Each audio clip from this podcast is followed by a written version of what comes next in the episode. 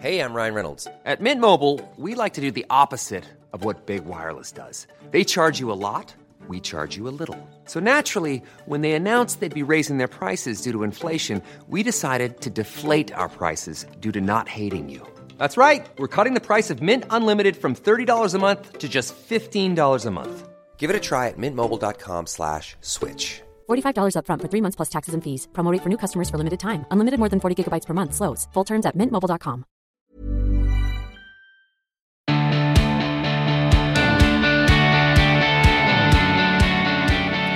Hello, hi, and welcome to another Bullet Points episode of The Emma Guns Show. I'm your host, Emma Gunavardhana, and in this mini show, I wanted to ask whether lockdown has changed your view of alcohol and how you consume it. And I'm really interested to start a discussion about this in the Facebook forum, but for the purposes of this episode, I will share my experience and why it prompted me to ask the question and to ask all of you, my most excellent listeners, because I'm curious if, like me, you've taken a look at your relationship with alcohol and you've decided to reassess it. So, lockdown has been slowly easing here in the UK, and with lifted restrictions and the vaccination rollout moving at a pace, we are all feeling a little more confident about socialising again. And when dining, which had previously been outside only, moved inside recently, I, like many others I'm sure, was keen to begin to make plans to see people again, although please know, with all precautions taken. And so subsequently, the diary started filling up with appointments that didn't have a Zoom link in the add notes and URL field of the diary alert.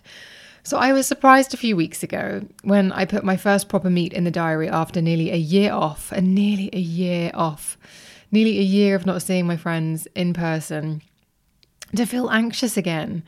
But not just to feel anxious about the potential risks of COVID, I was actually nervous about drinking again. So, since we went back, since we went into lockdown here in the UK back in March 2020, I haven't consumed that much alcohol, genuinely. I think I had some champagne on Christmas Day, which I spent alone, which I talked about previously. And probably over the course of the whole year, I've had three bottles of red wine. Um, the occasional glass before dinner can sometimes feel like a really decadent, lovely treat, a lovely way to sort of end the working day and begin the evening when I'm not doing yoga. But other than a few spirits to toast occasions over Zoom with friends, that's really honestly been it. And what I've realized is that when it comes to alcohol, in the isolation of home by myself, I can take it or leave it. But to be honest, 99 times out of 100, it seems I leave it. And it's not just that I leave it, 90 time, 99 times out of 100, I don't even think about it. It doesn't even come into my thinking oh, it'd be nice to have a drink now. I just don't even consider it. And realizing this prompted me to think of my 20s and particularly my early 30s, when nights out were all about getting drunk and how my friends and I would enable each other to just have one more, and how the silliness of the excess of, you'll never guess what so and so did, made for a background narrative in our social groups that was always really entertaining, really fun. And what's really made me question this, and if I'm being honest, it's made me wonder if I wish I could take it all back, take back all those boozy nights and trade them in for something a little bit more nourishing and healthier, is how much better I feel for not drinking alcohol. And I guess with the combination of getting my diet on track after years of disordered eating and also finding my groove when it comes to exercise, I've said this before in the podcast, but I will say it again. I've felt much better than I have in a long, long time. And the only thing that knocks me off balance, other than the occasional hormonal migraine, is alcohol. And that's something I've only really been able to figure out in lockdown, where all my occasions for drinking were on hold. Look, I'm going to hold my hands up and admit that excavating my memories, some of them partial and some of them like inaccessible corrupt files on an obsolete hard drive, was not a particularly easy experience. I would never say I had a drinking problem, but my consumption has because my consumption has always been intermittent. It's always been the sort of feast or famine of someone who only really drank socially. But looking back at my 20s and those early 30s when I worked in a job where I was far less likely to get a bollocking for being late because of a hangover than a doctor's appointment, I've realised that more often than not, the drinking was too much. Never too much to be dangerous, thank goodness, but enough to be like, what are you doing? Genuinely, I think if I saw myself back to the future 2 style, like current me saw past me outside a club or a bar or whatever, would just be like, I would I would tell I would chide myself I would tell myself off like a very stern parent and tell previous me past me to go home sort herself out and think about what she was doing which let's let's be glad the space-time continuum is not fractured right now so it's probably a clumsy way to conclude it, and saying it out loud only confirms and emphasizes the poor logic and stupidity of it. But getting to that threshold of tipsy drunk, those nights out where it would go from, oh, we've just left work to, oh, we're on a night out. That threshold of tipsy drunk, as I like to call it, was something I would race towards because I thought if I'm there, then everyone else will be there and we can all just have fun, right? As soon as we reached that point, work was left behind and we could just focus on fun and we didn't have to talk about anything serious. It wasn't drinking because the taste was nice. It was drinking because if we all got a little bit drunk, then we'd be having fun. All of us having fun. Everyone's having fun, right? Yes? Okay, good. So, yes, I admit the logic of it, there is none. The drinking was all about getting comfortable. What a great way to break the ice with someone, get a bit drunk together and bond over the experience, get a bit loose, loosey goosey. Oh, for anyone who's ever been served a grey goose or been handed a grey goose and been told to get loosey goosey, you will be over it if someone is comfortable enough to get tipsy with you, it's also that sort of implied there's that implication that they must like you, right? They're, they're enjoying time with you because they're not trying to get a bus, train, taxi home. It just emphasizes how much of a social lubricant alcohol is and how it lowers our inhibitions. If people are drinking, then we're all relaxed, we're chill, yeah? And I think that's what I used to really cling to back in those back in my 20s and early 30s and there's actually there's video footage of me somewhere goodness knows where and i hope it never sees the light of day but from the brit awards after party 2012 where heartily lubricated with free booze i took to the stage and performed a full dance routine now the friend who this was this was a lot. The friend who videoed it was standing among a group of other friends of ours, and while I watched it the next day after after I'd been unwell, and I did find it funny, I will always remember hearing one of the friends within the group saying over all the laughter, seriously though, should one of us go and get her? I thought I was dancing amazingly, but the truth was I was just dancing quite badly. However, the other thing I don't want to do is look back on my 20s and early 30s and feel guilty or stupid for poor life choices because A, what's the point? It's done. And B, isn't that what those years are for? Aren't those years the ones best used for a little bit of excess here and there? And all these years on, and through the unique lens of the last 14 months, it has just struck me that alcohol is something I'm really not that fussed about. And perhaps more importantly, I have realized it makes me feel bad. Not bad as in existential crisis and self sabotaging behaviors, but bad so I don't wake up with the same energy and enthusiasm for the day ahead. With that said, there are some days, like today, for example, when the weather is beautiful. It's 27 degrees here in London today, which is, we've had a a month of non-stop rain, so it's blissful for many reasons. But it's a day like today when I think that the most delicious thing that could possibly pass my lips is a crisp, chilled glass of pink champagne from a long-stemmed flute.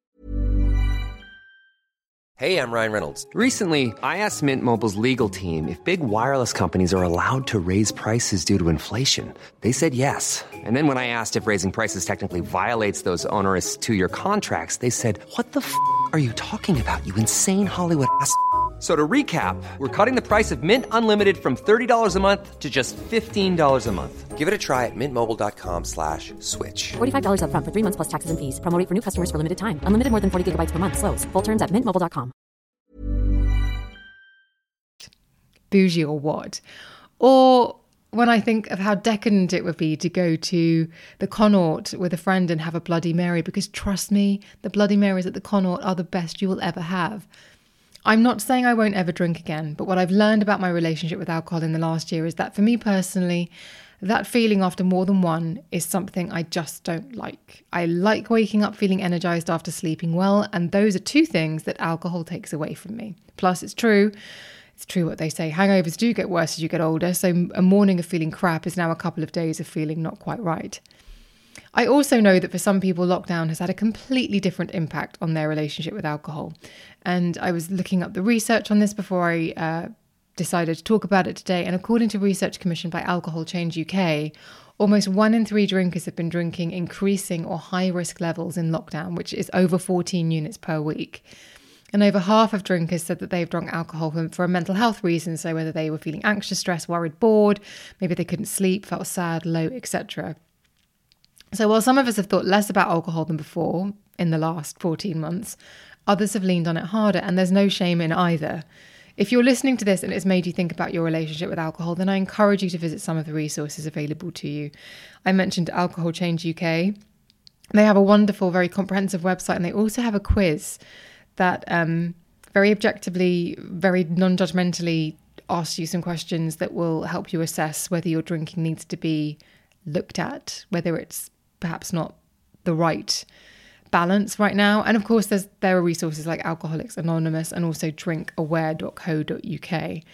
Um, but I really would be interested to know how your relationship with alcohol has changed, if it has changed in lockdown. So let's chat about this in the Facebook forum. I know I know you, my most excellent listeners, will have some really wonderful insights, and I'm really interested to hear them because I've definitely thought about this. It hasn't just been about my drinking in lockdown, it's been about the, the perspective it's given me on my previous drinking, which, like I said, there's nothing I can do about, but it has just made me wonder, hmm, because assessing that, I think, is making me think about how I want to drink moving forward. If I want to drink moving forward, of course, I want that tall, long stemmed glass of ice cold pink champagne because, hey, one of those on a summer day is a true treat. But it has made me think about will I order another? So let's chat about this in the Facebook group. The link to join that Facebook forum is in the show notes, which can be found wherever it is that you are streaming and downloading this episode. And I would love to hear your opinions on this. Um, if you would like to get in touch with me, you can email me at thebeautypodcast at gmail.com or you can uh, DM me on Instagram and Twitter where I am at Emma Guns. And it really would be an honestly, it would be a delight to hear from you. So please don't be shy about getting in touch. Don't be shy about joining that Facebook forum. And thank you as ever for listening. I hope that you have enjoyed this bullet points episode, or it has at least uh, made you think in the way that I have thought, which I think has been helpful for me. So I hope, my most excellent listeners, it has been helpful for you. Thank you so much for listening. I will see you on the next one.